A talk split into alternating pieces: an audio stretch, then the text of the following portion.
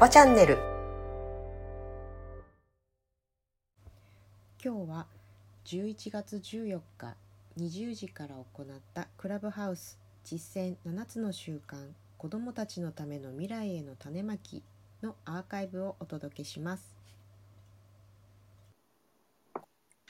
えーっと、このルームは、えーっと、未来への種まきっていうことで、えーっと、未来、子供たちの未来のために種まきをするっていうこと自体を意識しながら、7つの習慣を実践するあのルームになってます。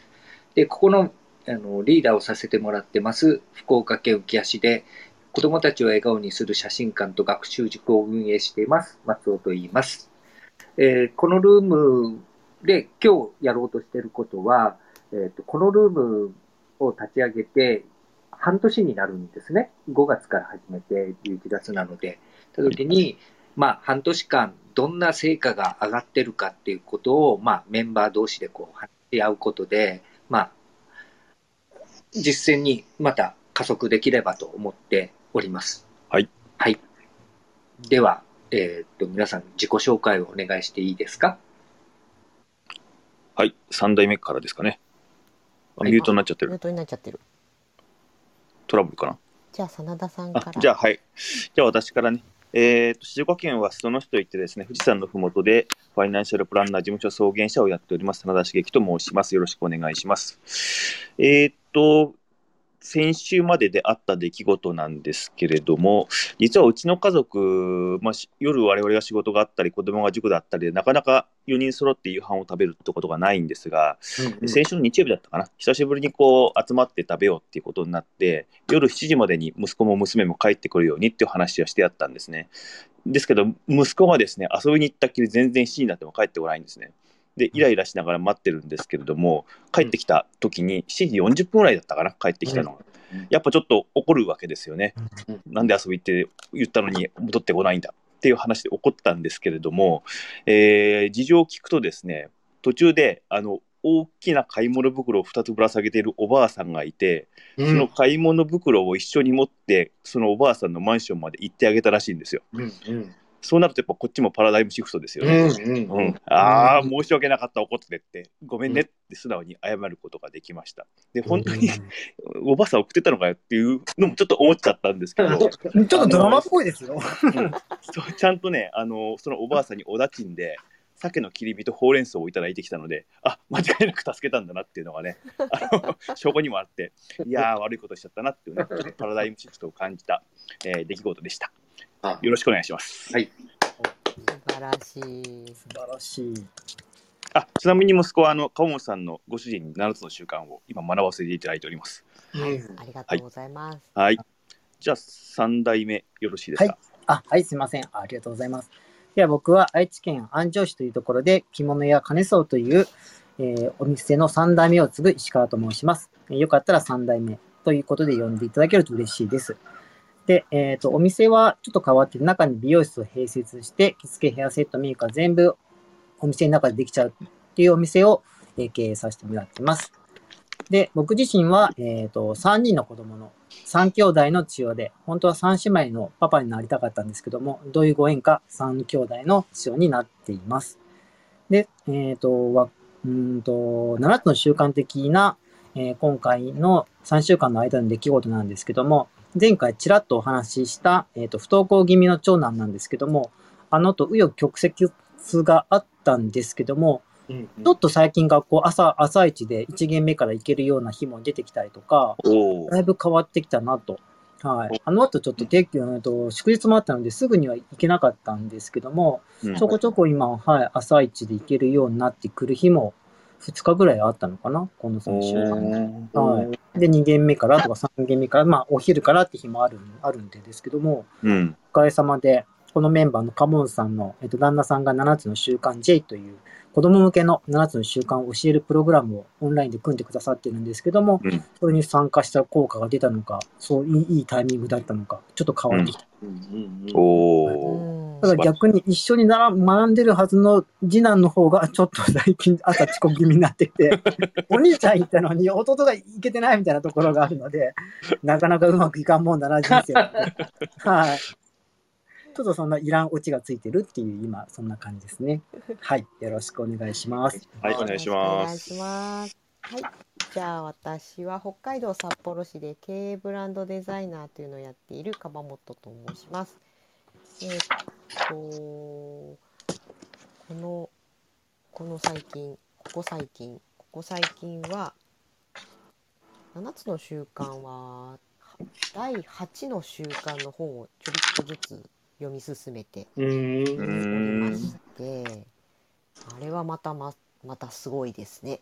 という感じで、知らないんですよ、僕、それ。ああなんかなんかちょっとどっちかっていうとチームワークみチームワークっていうのかな？会社組織うん。を考えるみたいなうん方向にちょっと寄ってるところはあるんですけど、へえ。うん。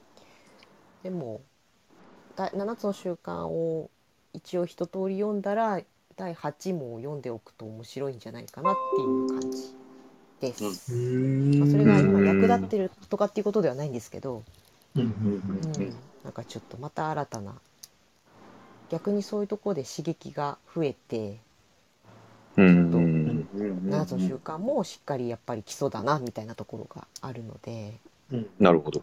はい、そんな日々でありました。はい。はいあ、りがとうございます。はい、じゃあ、えっと、今日のタイムスケジュールですね。えっと、はい今から、えっと、7つの習慣エピソードっていうところで、えっと、今日は、真田さんが担当していただいて、そうですね。うん、簡約の7つの習慣の228ページ、はい。第3の習慣、第2領域に生きるっていうところを、あの、はいやりたいと思います。で、ではい20分からメイントピックで、7つの習慣を意識して生活してみてどう変わりましたかっていうところの、うんあの、半年のちょっと、まあ、成果っていうか、うん途中経過をちょっと皆さんと話をしたいと思ってます。で、はい45分から振り返り、シェア、シェアワークをさせてもらって、9時に終了で、まあ、最長15分までということで、うんさせていただこうと思います。じゃあ、はいではエピソードの件を、原田さんお願いしていいですか？はい。えっ、と、さっき松尾さん言われた通り、本書で言うと228ページですね。ちなみに Kindle は何ページなんですかね？Kindle はだいたい半分ぐらいの3500 とかその辺ですね。はい。えっ、と、これね、えー第二種領域に生きるっていうところのパートなんですけれども、まあ、第二領域生きるためには、効果的なこうスケジューリングをしましょうよっていう説明の後に返ってくるエピソードなんですけれども、ちょっと読ませていただきますね。えー私の息子の一人は一時期スケジューリングや効率性の追求に首までどっぷり使っていた。ある日の予定はそれこそ分刻みで分刻みで決まっていた。本を受け取りに行く、車を洗う、そしてこともあろうにガールフレンドのキャロルと別れ話をすることまでスケジュール表に書き込まれていた。その日、すべては予定通りに済んだ。キャロルとの別れ話のところまでは。二人は長い間交際していたが、息子はこのまま付き合っていても、いずれうまくいかなくなるという結論に達していた。そこで自分の効率的スケジューリングに従い、彼女にその結論を電話で伝える時間として10分か15分を予定していたわけである。当然この別れ話はキャロルにとって大きなショックだった。1時間半経っても息子は彼女と真剣な話し合いを続けていた。1回やって話をしても十分ではなかった。別れ話というのはどちらにとっても精神的に辛い体験である。というのがエピソードなんですよね。はい。はい。で、まあ、ここのパートでちょっと私が、えー感じたのは、この効率性と効果性の違いって、すごくね、うん7つの習慣を学んでない人にとっては分かりにくいところなんですけれども、これ、どう説明したらいいのかなって、皆さんどう別説明するのかなっていうのをちょっと知りたかったんですが、うん説明する。あの7つの習慣を学んでいない人に、効率性ってなんとなく分かるじゃないですか。うん、時間の効率性とか作業の効率性って結構口にする言葉なんですけど効果性ってあんまり使わないじゃないですか、うん。普段の日常会話の中で。うんうんどう説明すればいいのかなというね。なかなかうまく説明できないんですよね。私なんか女性的観点でいくと、うん今の真田さんが読んでいただいたエピソードの少し後にあの多くの親はとりわけ小さな子供のいる母親はやりたいことがいろいろとあるのに一日中子供に手がかかり何もできないと感じてイライラを募らせることがよくあるっていうここの部分がすごくうん分かりやすいというか。うん。イライラするのは期待通りにいかないからでありそして期待というのは大抵社会通念の鏡に映っていることであって自分自身の価値観や優先するべきことから生まれるものではないっうん。ていうフレーズで効率効率的っていうのが、うんその自分のいわゆる第二領域の話ですけどはい。本当に大事なこと、うんじゃないことでの効率ってなっちゃうから効果と効率が違うんだなっていうかうん。うまく言えないですね。ね、難しいんですよ、これ。対人的なところが効果性なのかなって思う時はあるんですけど、うん自分の中だけでできちゃうことが効率性を高めるパートなのかなって思う時もあるんですね。うん。まあ、例えばなんだけど、僕、効果性でこう考えてるの、効果性が一番出るのはシナジーの話のところかなとか思ってるんですね。はい。で、まあ、僕の解釈は効果性あ、効率は A か B かのどちらかっていうのを選ぶっていうところで、こう。うん使うかなと思ってて、効果性は A と B との間のし第三の案を作るっていうのが効果性かなっていうふうに思ってるところがありまして、例えば、えっと、多分今から出てくるかなと思うのが、万引きしました。その理由は、お腹が空いてきたから仕方がないじゃないですかみたいな話になって、うん。うん。結局、これ悪いことが正当化されるみたいなこと自体が起こる可能性がある時代になるんじゃないかなっていう、ちょっと、おところもちょっと心配してまして、えでもその、お腹が空いたから物を、人のものを取るっていうことはいけないことなんだよって言っても仕方ないじゃないですかみたいなことで、こう、なんていうかな、こう、通す人もいるかもしれないじゃないですか。うん仕方がない仕方がないみたいな。それがちょっと僕はこう、あの、効率的かなっていうふうな考え方ね。で、うん。効果性っていうのが、やっぱりその、そもそもの問題ってなんだろうねっていうふうにこう考えるっていうことで、まあ今回の話の別れ話で言うならば、別れないでいい方法ってないんだろうか みたいなこと自体を考えるってこと自体が、まあ、効果性なのかなっていうふうな解釈をしてたりはしますね。うーん。なるほどね。ね。うん。本当これ言語化するの難しいですね。これがね、うん、分かりにくいですよね。なんとなく雰囲気では分かったりするんですけど、うんなかなか言葉にして伝えようとすると難しいところであって、うんうんうんうんだ例えば、えーっと、日々のこの作業、なんかこうんうんう、帳簿をつけたりっていうのは当うん然効率性を優先すべき。作業なんですけど、で、今度お客さんとのこの対面とか対談とかっていうのは効果性を追求すべきところなんですよね。じゃあ、その間の例えばブログを書くとかいう話になると、うんうんあのブログもなんかこうフォーマットとかがあるわけじゃないですか。うんうん効率的にやろうと思えばいくらいくらかでもこう効率的にはできるんですけど、でもそれをフォーマット通りにやっちゃうとなんか面白くない文章ができちゃったり、あ、となんかやってる自分も楽しくなかったりみたいなところもあったりするんで、このタスクはどうなんだろう？効率性を優先すべきかな？効果性を優先すべきかな？ってなんかちょっと悩む時もあったりするんですよね。うんなんかそのお話でいくとブログを書くか書かないかがうんうん。効果性か効率性かなのかなって思うんですよね。私は。んというと、えっとブログを書くことが第二領域なのであれば効果性だからやるべきだし。ああ、なるほど。でもブログを書くことが第二領域じゃなくてうん、ただ例えばそれを書くことで効率が上がるのであればやるっていうのが効率性の話っていうか。うん、そういうことなのではないかこの第二領域の話に出てきた効果性と効率性の話っていうのはうん、そんな気がするんですよね。うーん。例えばこのブログで、えっと、自分に共感してもらいたいなんていう目的で書くときには、うんえっ、と、第二領域になるんで、これはちょっと効果性でいきましょうよみたいな感じでしょうかね。うん、効果性だからやややるべきことの話であって、うん。でもなんか周りが書いてるから書かなきゃダメだとあか、うーん。そういう意味で書くんだったらそれは効率という意味になるのでうん。違うんじゃないっていう話。ああ、そうか、そもそも論でね、ブログを書くという行為自体が、うん、自分がどこに自分がありますよみたいなところでしょうかね。そうですね。うん。ああ、なるほどねまあ、そういえば僕、片付けもちょっとそこら辺が僕あって、ほうほ何のために片付けするかっていうと、時間を作るためみたいな形で、うん。じゃあ何のために時間作るのって言ったら、やっぱお客さんとのせ接客時間を多くしたいからとかって言うん。だけど、うん。だんだん片付けがこう、こうのめり込んでいくと、今度、効率の方に行ってしまって、ああ、片付けそのものをっていう。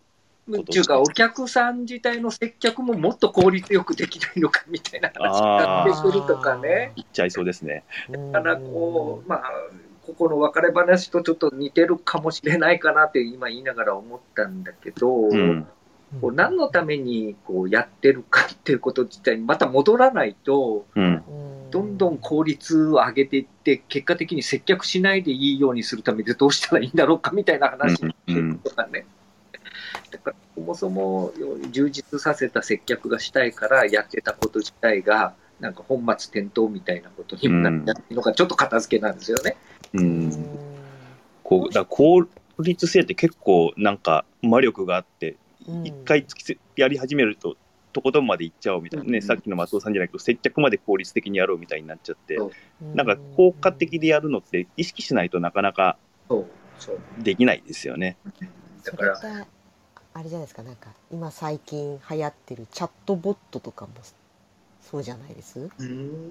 え、すいません、知りません、それ。なんかこう 例えばホームページとかに行ったら、うんお問い合わせありませんかって右下とかにピロンって出てきてうん。全部コンピューターっていうか AI が答えてくれるみたいなああ。へえ。なるほど、なるほど。はいはいはい。そういうのも、あの運営側からするとすごい効率的じゃないですか。でお客様のそのね不安とか疑問とかをその場ですぐさま解消できるっていうのもあるけど、そこをすごく追求していくとうんうんうん。血が通わなくなってでずっと「分かりません分かりません」って言われて。顧客満足度が下がるみたいな。うんああ。いや何何が目的だったかって言ったらお客様にすごく便利にうん。快適にサービスを使ってもらうとか不安を解消してあげようとかっていう話で始まった効果性の話だったのにうん。うんうん。それをめっめっちゃわかる。追求するあまりなんかもう心がどっか行っちゃってああ。結局それはお客様に「なんだよ冷たいロボットめ」っていう形で終わっちゃうめっちゃわかる。あの、楽天証券のサイトにあるんですよ、そのチャットで質問するやつがう。んうんで、なんか質問、ワードを、なんか3つぐらいワードを打ち込むと、それに関する答えがダダダーッと出てくるんですよね。うんもっちも何も通ってないやつ。いやいや、そこじゃないんだよ、みたいなのはよくありますね。うんねえうん。なんかそういうことな気がする。うん。なるほどね。ただ、こまあ、佐野さんの話で、今回改めて思ったのは、効果性っていう言葉っていうのを本当知らない可能性があるんですよね。確かに。いや、知らないと思いますよ。ね、で、日本人って言ったらいかんけど、どっちかというと効率を上げることばっかりにやっぱりこううん、走るうん、うん。みたいな形がちょっとあるので、うん。まあ、ワクワク系的なことで言うと、潤いがなくなるみたいなこと自体、潤い大事だよって、こう、小坂先生にも言われるんですけど、あ。うん。やっぱ僕も片付けをこう行き過ぎるとだんだんもう簡素化していこうとするから、うんやっぱこう、一回また、なんていうかな、フィードバックっていうか、こう一回こう俯瞰して物事を見るみたいなことはちょっとやってますね。うん。結果あれですね。効果性は意識しないとなかなか忘れちゃうよということで。うんやし、その言葉自体をやっぱりひ広めたいですよね。うん。うん。効果性ってここで明確に明文化ってされてましたっけ？えー、どうだったかな？効果性っていう言葉。今、えうん、僕話を聞きながら、この効果性っていう言葉が間違ってるのかなとか、そもそも使う、使う、使うのかっていう。うん。ネットで一回調べたことある効果性ってなあ、そうなんですね。うん。うんお調べてますね。カタカタって。そう、パ効果ッと思いつくのは、はその効果が心で、効率は数字っていう話かなと思うんですけどあも。あ、わかりやすいですね。うんうんうんあ、すみません。話いやいやいや効果、あ、効果性ですね。はい。お願いします。いや、これも7つの習慣、まあ、ここに書いてあるのは効果性とは、望む結果を、なんて読むんだろう、え得続けていることであり、本書の成功の定義であるってことだから、7つの習慣のところのなんか一文を取ってあるようにネットでは書いてあるんですけど、ね、だからあ、ちょっとわかりにくいですね。うん。そうすいませんね。うん。だから今度、効果性っていうところがシナジーにもつながる話なので、うん。ぜひ本当これをちょっと広めたいわけですよ、僕もね。う。うんんうまくね、スパッと落とし込める説明があればいいんですけどね。うんシナジー自体を理解しないで、多くの人が会議をすることを妥協案をっていうふうになってしまうところがあったりする部分で、うんやっぱり効果性はちょっと皆さんひ広げたいですね、うん考えやっぱり原則原則に基づくっていうかその自分のうん。第二領域の原則をしっかり把握してないと効果性の判断はできないですよねあ自分あ、自身にとって。そうなんですよね。うんさっきのブログじゃないけどそのブログ書くのが第二領域だって本当は分かってれば別にあとは効率よく書くっていう単純な表面的なテクニックなだけの話であって、うんうん。あやるかやらないかは効果性で判断できたうんあだろうというか。ああ。うん。うんあの、7つの習慣をまあ多少なりとも学んでるんですごく分かりやすいんですけど、何も学んでない人は はちょっとなんかこう分かりにくいですよね。そうですね。ねうん。あ、すいません、なんか時間を過ぎてしまいました。いやいや、ままた、あの、樺本先生が下で聞いてあるんで、また聞いて パッとまとめてもらいましょう。マスターに。今頃調べてるかもしれない。はい。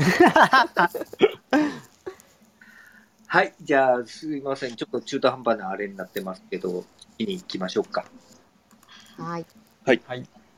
では、あのーまあ、半年間ちょっとクラブハウスやってて、まあ、7つの習慣を意識して生活をしてみて、皆さんいかがだったかなっていうところでお話ししたいなと思ってます。3代目からでもいいですか？はい。そうですね。僕からは、えっ、と、そうですね。この7つの習慣を学んで得られたことは、うんとですね。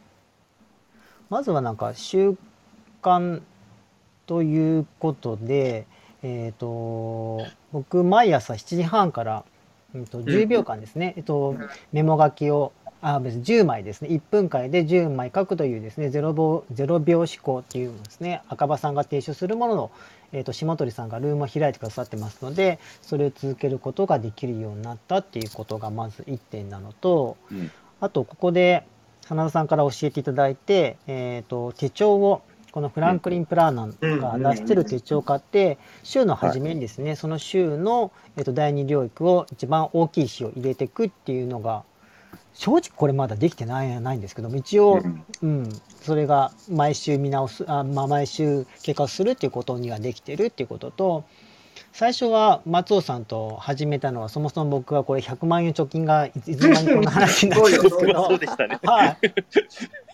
ね、最近からってことはなんなんじゃこりゃみたいな話だと思うんですけどもともとは僕が子育てしながら100万円貯める習慣をつけたらいいなっていうのがそもそもなちょっと始まりっていうところがありますのでそれがようやく半年経ってイデコの積み立て貯金が始められたよっていうのが、はい、この後の習慣で。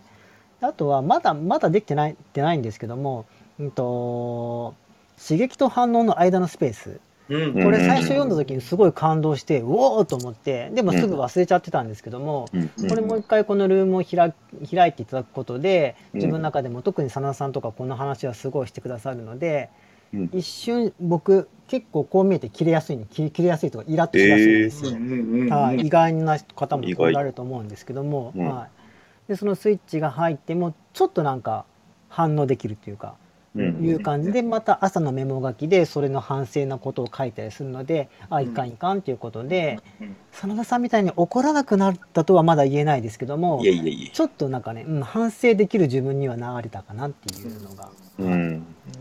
この半年間の成長かなっていう感じですね。はい。ありがとうございます。ありがとうございます。で次は真田さんでいいですか？あ、はい。じゃあ、私ですけども、あのー私結構よ本読むのが好きで、いい本にもたくさん出会ってるはずなんですけれども、やっぱ忘れちゃうんですよね。うん、うんあのー何日か実践するかもしれないですけど、そのうち忘れていっちゃうんですけれども、7つの習慣もそんな中の一冊であったんですけど、このルームのおかげで、ずーっと7つの習慣に接しすることができるんで、本当にありがたいなっていうふうに思ってますね、この半年間特に。で、私もね、あのーさっき三代目がおっしゃったように、7つの習慣手帳っていうのをつけてまして、ものすごいわかりやすいところで言うと、スポーツジムに通うようになりましたね。あの週の頭に必ず3回、えースケジュールの中に入れて、やっぱ入れれば、えー通うようになりますんで、で、この半年でね、体重が2キロ減って、うん体脂肪率が5%減って、おお、それすごいね近、最近、あの、腹筋も割れ始めてきました。おお、かっこいい。すごい。はい。あとね、えっと、雑誌、あの、仕事の雑誌をいくつか取ってるんですけど、月1で来る、こうんうん定期購読ってやつですね。うんまあ、ファイナンシャルプランナーの雑誌もあるし、あの、建築士の資格もある、えっと、雑誌も取ってるんですけど、これ結構ね、読まないで積み上がってっちゃってたんですね、今まで。うん。あの、隙間時間ができたら読もうとかって思って積んであるんですけど、うん隙間時間できないんですよね。んでも結構重要な情報源だったりするんで、本当は読まなきゃいけないんですけれども、やっぱこの手帳に、この時間はこの雑誌を、情報誌を読むっていうのを入れれば、ちゃんとその時間に読むようになりますんで、うん。そうそうし、あのー仕事の知識もちゃんと確実に蓄積されますよね。うん。あと、3代目がおっしゃった、あ言ってくれたんですけど、怒らなく、さっきね、息子怒ったって 言ったそばからあれなんですけども、あの、そういうふうにパラダイムシフトも簡単にできるようになりましたし、あの、半年前とかに比べると格段に怒らなくなりました。あとイライラしなくなりましたね。あの刺激と反応の間にちゃんと思考を入れられるようになってきたなと自分では、えー思っています。はい。一応私はそんな感じですかね。素晴らしい。はい。ねじゃあ、川本さんお願いします。あはい。えーっと本当に私最初からは入ってなくて途中参加うん。うんそうでしたね。実はね。うん。なんですけどこう入れていただいて、まあ、改めて自分の中で7つの習慣がいかに大事かっていうことが、まあ、分かったっていうのと、うん。まあ、ずーっと細々とやってたんですけどそんなにそんなに誰かに教えるとかうん。こう伝えるとか言語化するとかっていうことをせずに、うん自分の毎日の、まあ、支えとして7つの習慣をやってきたですが、うんなんかブラッシュアップしないからやっぱり自己流になってっちゃったり。こうある一部分だけをやっててなんか抜けてったりとかってするようなところが改めてまたあやっぱり第一の習慣だよねとか。これは第二の習慣的にあれだとかうん。っていうふうに、まあ、基本に立ち返ることができたのですごく良かったなっていうところと、まあ、こうやってこちらで話をすることでもう本当に人前で喋るとかすごい嫌だっていうか。そうなんですか？そうは思われないみたいな。嘘でしょって言われるんだけど本当嫌だったんですけどへなんえ。か自分の声とかも好きじゃないしなんかねすごいでもみんな皆さんにあのいや良かったって言っていただいたことでちょっと自信もついて、で結果的になんか夫とラジオも始めるやってますもんね。ねうん ことになったりして、まあ、世界がすごい広がったうん。がありますね。ううんん。本当にありがたいです。いやいや、よかったです。え最初から喋れてた気がするんですけど、ねえ？ーうん。全然です。とりあえず最初の頃はなんか正解を求めてカバモスさんとこ行っちゃうみたいなとこありましたよね。そうですね。教えてマスター的な、あ、教えて千人か。千に。うん。ねえいや本当に引っ張り上げていただいてありがとうございます。いえいえこちらこそとんでもないですよ。でも僕ももうね、川本さんが入ってもらったけん、このルーム続いてるなって思ってるのは、男うん男だけだったら途中で挫折してるんじゃないかな。そうですよね。ねねそんなそんな千人ポジションで頑張ります。ねそう本当あの最有機の話が前に出たじゃないですか。はいはいまさにですよね。そうですね。うんうんうん三お商人様ですね。ようやくちゃんと天竺行けますよっていう話ですよ。ぜひともみんなで行きましょううんはいうんって感じです。ははい。い。松尾さんはどうですか？いやぼ僕ね、やっぱ最近、あの、11月2日から走り始めたんですよ。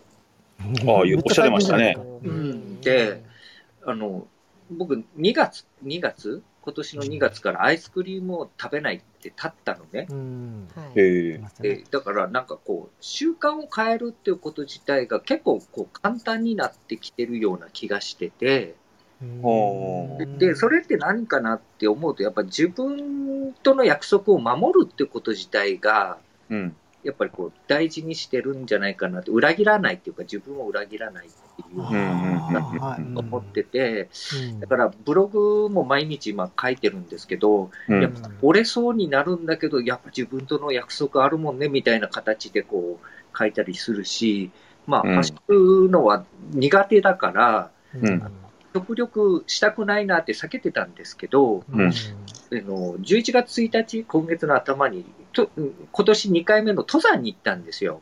うんではい。登山登った時に、あ、やっぱ登れない、これじゃって思って、まあうん、翌日からこう、走り始めたっていう、まあ、あれがあるんですけど、その時にやっぱり終わりを思い描くっていうこと自体が大事なのは、もう習慣を変える時に思ってて、うんこれを達成すると何ができるかとか、うん何のこれを始めるのかとかっていうのを、やっぱイメージ作りが、こう、僕の場合ちょっと、片付けの時もそんな感じだったんで、うん。あのやっぱ第二領域の活動って、いつかやれやればいいやみたいな形なんだ。後回しに先になりやすいんだけど、そこをやるっていうこと自体で、まあ、目標だったり夢が叶うっていうこと自体を、まあ、片付けを通して僕学んできたところがあるので、うん。まあ部分ではこう登山をしながら、まあ、今走ってるような感じなんですけど、うん。で登山でやっぱりちょっと一つ学んだことがあって、あの、うん。やっぱ自分との、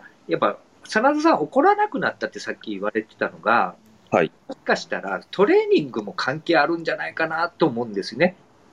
というと、どういうことかっていうと、登山もやっぱ自分との戦いなんですね。おでーこうやめようと思ったらやめれるんだけど、うん。ここをぐっと我慢してこらえてやりきるっていうこと自体をうん。やっていくことで、なんか器が少しずつ大きくなるんじゃないかなって最近思うようになっちょっとしたことではもう怒らないっていうか、まあいいやみたいな形って、うん。だから、その怒りっぽい人がカルシウムが足りないとかじゃなくて、うん。僕は登山した方がいいよって勧めるように 最近思ってまして、うん。あの、ぜひ三代目も怒りっぽいところで言うならば、あの、登山おすすめしますんで、息子さんとぜひ行くと、お金もかからないからお金もたうん。たまると思うんで、ううん。んぜひやっていただきたいなって。それとやっぱりこう、7つの習慣、やっぱ意識してると、あの、やっぱ思い描いた通りの人生になるなっていうこと自体を、やっぱすごく痛感してて、で、知らないことにはならないみたいな話になってるんですね。うん。例えば、僕は今投資もやってるんだけど、うん福利の話を知らなければ、うん。福利効果を得ることも多分ないと思うんですよね。確かに。うん、だから、福利って何っていうこと自体を知っとくと、福利の効果を得るためにはどうしたらいいかって考えるんだけど、うん。知らないっていうこと自体が、結果的に知らないまんま人生進んでいくみたいなことが起こるなっていうことで言うならば、やっぱり第二領域あ第第二の習慣の終わりを思い描くっていうこと自体をやっぱりきちっと持つっていうことがすごく大事なんだっていうのを今痛感してますね。うん。たまたま昨日ちょっと下鳥さんのちょっとルームもちょっとゆ夜の分聞かせてもらったんだけそど、う。あの、10年後の手の手10紙で年後の。ううんんうん、10年後の自分の作文を書くっていうこと自体がやっぱりこう、なんていうか、イメージするっていうことがやっぱ大事で、うんイメージをすれば、それに沿ったやっぱ選択をしていくんじゃないかなっていうふうには思うので、うん。やっぱりこあのこここでやっぱ7つの習慣を勉強してるっていうか、まあ、やっぱり意識しますよね、ここでルームで話ばするってこと自体そうですね。責任も出ますしね。うん。うんだから本当に良かったなと思ってます。で、まあ、うん仲間がいるっていうことはすごくありがたいなと思うし、うん。今走るのも息子連れて行ってるんで、ほ やっぱモチベーション上がりますよね。う。んまあ、そんな感じでやってます。はい。うん。なるほど。なんかその松尾さんのおっしゃった自分との約束とか自分を裏切らないっていうのがなんかすごい大事かなと思って、うん。その結局自分をとっても大事にするっていうことじゃないですか。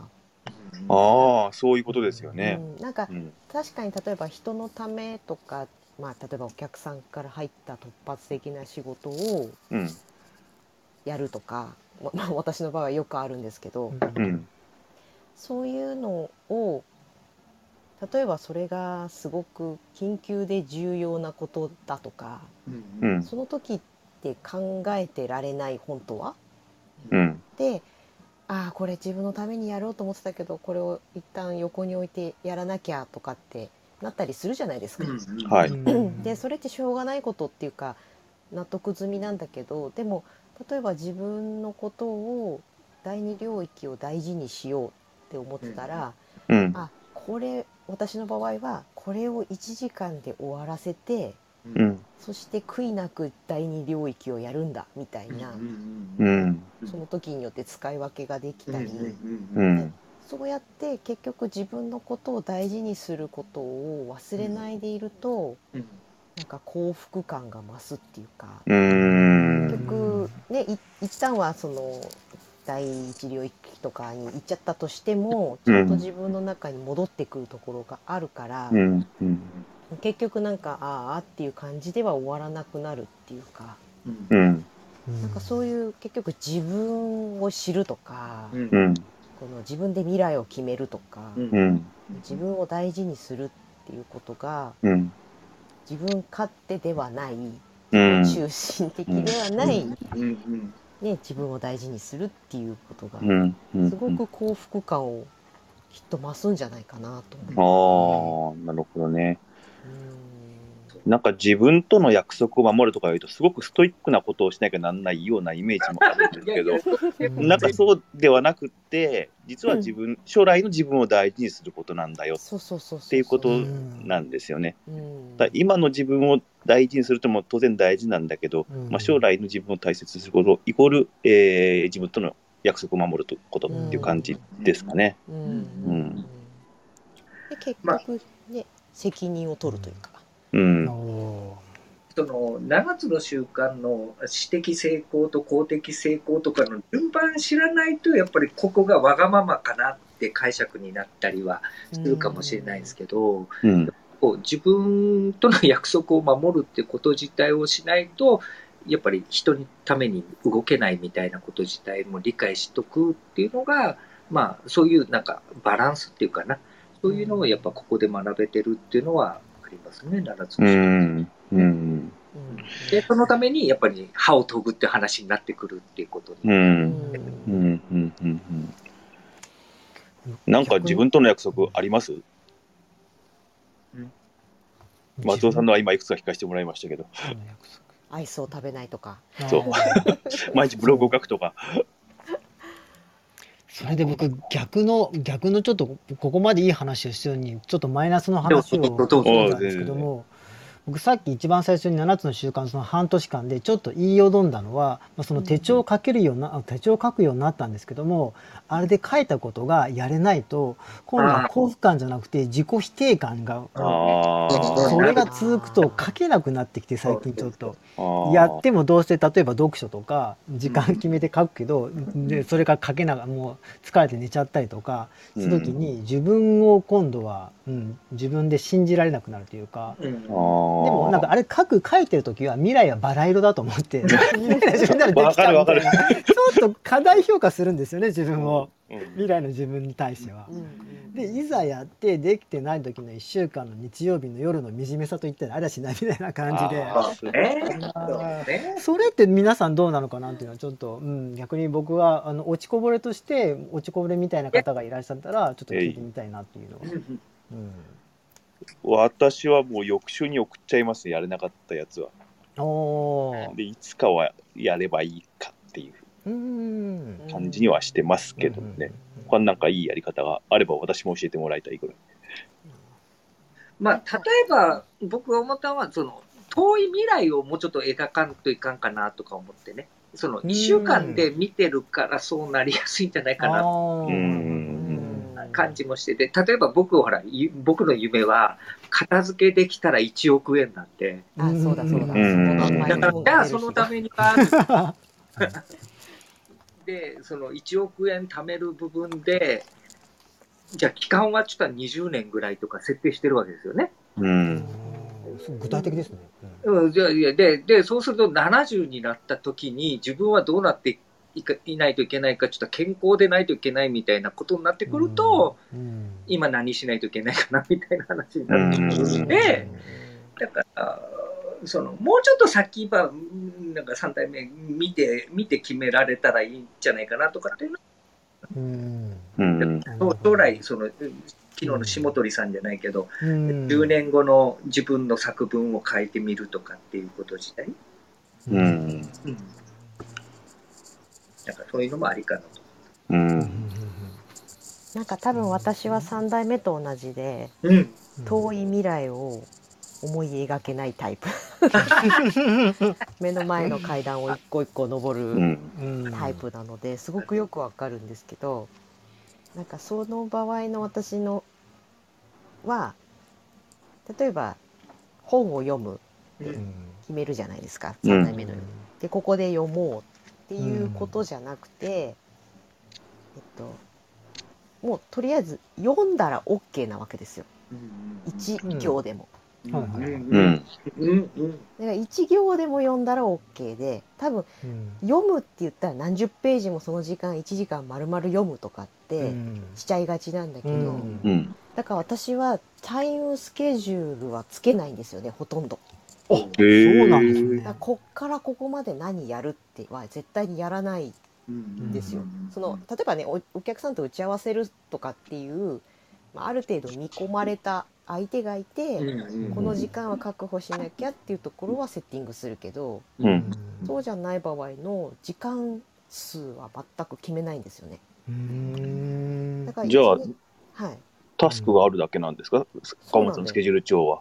そうです。タスクがあるだけです。え、ーそれでできるんですね。で、タスクの例えば本を読むを入れてたら、それをうん5秒でもやれば、うんうんあ。の完全チェックではないんですよね。フランクリン・プランナーの印の付け方っていうのが、うんその項目に対してやったらチェック、続いてる時は丸とかってうんあるんですよね。へ我々の手帳と違うんですよね。川あ、そう、あ。多分フランクリン・プランナーの本本場本場っていうかなんかうんなんかがっつり詳しいやつなんですけーど、はいはいはチェックが完了でいは右矢印が先送りでいうんうん。×が削除でうん。丸チェックが委任誰かに渡すうん。で進行中っていうのが丸でつける黒丸をつけるっていうのなので読書って書いて1行でも読んだらそれは黒丸になるわけなんですよ。おうー。んあちょっとそれ自己肯定感上がりますね。そうそうそう。だから×じゃないからううん。んもう 5, 5分でもそのタスクをやればうん。うん。明日もそれをやればいいわけ。明日じゃなくてもいいけどうん。じゃあこれまだまだ続いてるから明日の予定にも入れるかとかうん。で一日が終わった時にあこれ今回先送りにしたから後ろの方にどっかで突っ込まなきゃとか、うーんもうその時も時間では組んでないのでどこでやってもいいんですよね。うん。来年からそっちにしようかな。そうですね。僕もちょっと入門手帳じゃダメなのかと、ちょっと今。うんあぜひともあのフランあ、じゃあ、プランナカモさんまた LINE に上げてもらっていいですか？それあ、そう何をでか？ですすね。それあどこで買えるか？うん、そうそう。OK です。うんそれこそ皆さんのあの共通の LINE のところにグループに、あオープンチャットですね。そうあ、そう、オープンチャットに。はい。わかりまし入れましょた。あげますね。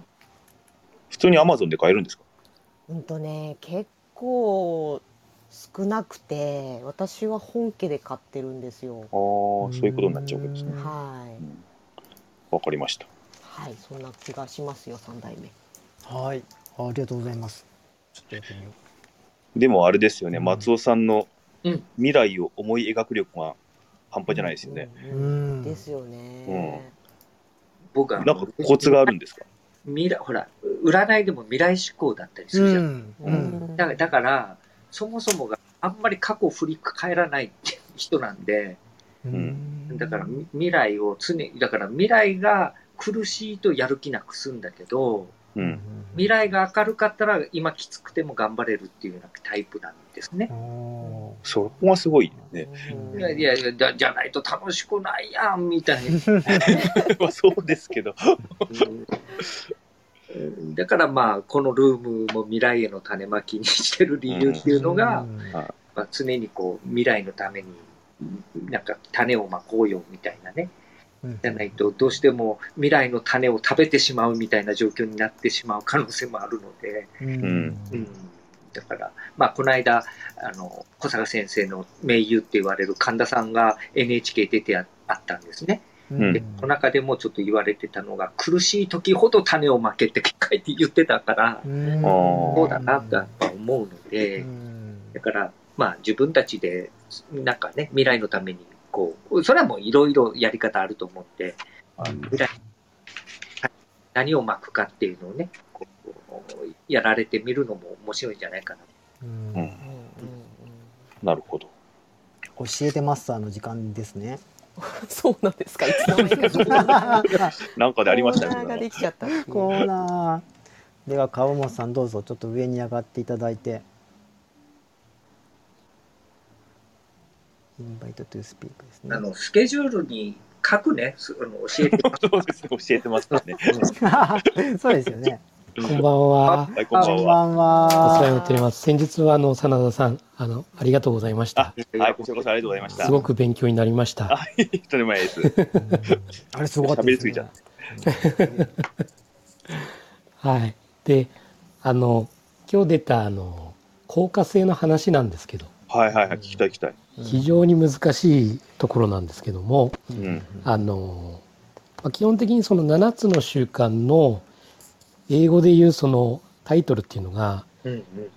The Seven Habits of Highly Effective People っていうんですね。うんう。うんんということはどういうことかというといわゆる高い高なんていうのかな高潔な、えー人格うん能力を持った人の7つの習慣。うん。ということなんですよね。うんうんで7つの習慣というのは基本的にはその成功した、まあ、そういった文献をうん。取りまとめた、まあ、原則に基づく行動習慣のリストうん。ということなんですけども結局この effective effectiveness っていうんですね。効率効果性というのが、これははい。単に短期的な効率能率を追求するのではなくてうん。長期的でより持続的な結果を生み出す人格能力のことっていうなんですね。うん。ということなので非常にあのなんだろう行動のことではなくて、うん。あの人格能力うん、もう身についているそういったものっていうのが効果性っていう意味なんですよね。うん。だから効率性っていうとなんかすごくこの作業がこう動いてるようなイメージですけども、効果性っていうとまたなんだか性なんでうん動いてるようなものって感じるんですけども、そうじゃなくて、そういういろんなその望む結果を繰り返し繰り返し出していく人格、うん。それを持った人たちがいろんな周りの人たちに対して影響を与えていくっていうことうん。が効果性っていう。うん。意味なんですね。うん。なるほど。だから影響の輪を広げるこの間うん真田さんもおっしゃってましたけど、はいまあ、これが一番その効果性という部分であの、うん影響の輪を広げていくっていうのが、うん。うん。うんまあ、人格を高めた上でそういう影響の輪を広げてっていうことが効果性うんうん。ということなんおですよね。なるほど。はい、さすがマスタいやいや、ーうん まあ、それが本当にブログのことなのかとかー。うん。本当にそれは人それぞれどれぐらいその自分の影響の輪を広げるかっていうのはそれは人それぞれの話なので、まあ、本当にそういった能力や人格を高めていく、うんそして周りの人たちに影響を与えていくっていううん。うん。これが効果性となります。第二領域のタスクっていうのは、効果性の高い仕事っていうそうですね。解釈でもいいわけですか？そうですそうですそうです。やはりそこは影響の輪を非常に高めていく広げていくっていう部分になるんで、うん。そうですその通りです。なるほど。はい、はい。はい、ありがとうございました。はいありがとうございます。はい。あとね、もし、ははいい、どうぞ。あいやいいですいいです。どうぞどうぞ。うんもしまたね、なんか上に上がってくださる方がおられれば、手を挙げてもらえれば。うんうんね、それかもしオープンチャットに入っていただいている方であればそちらにちょっと話はしたくないけど聞いてみたいわとかあ、そうですね。あ、そうですね。はいはい。書いていただけれはい。はい。それから僕らにあの紙飛行機でダイレクトメッセージを飛ばしていただいても大丈夫ですのでば、そうですね、はい。せっかく何でも答えてくれるマスターも来ていらっしゃいますので、7つの習慣なら。はい。でもさっきのこの効果性の話はすごい、うん、カモンさんから教えていただいてすごい分かりやすかったです。うん、うん、うん、うん、うん、うん。そうですね。なんか僕、その7つの習慣ってその効果的に成功するための習慣かなと思ってたんで、そういうわけじゃない。効果的な成功じゃなくて、そういうことなんですね。その意味合いはなんか効率の方になっちゃうんですよね、どうしてもね。うん、そうですね。僕もちょっと効率の方で勘違いしてました。うんうんうんそうね。効率的に成功する方法ではない。ね。うん。なんかでも、そういうのに飛びついちゃいますけどね、うん。の人はね。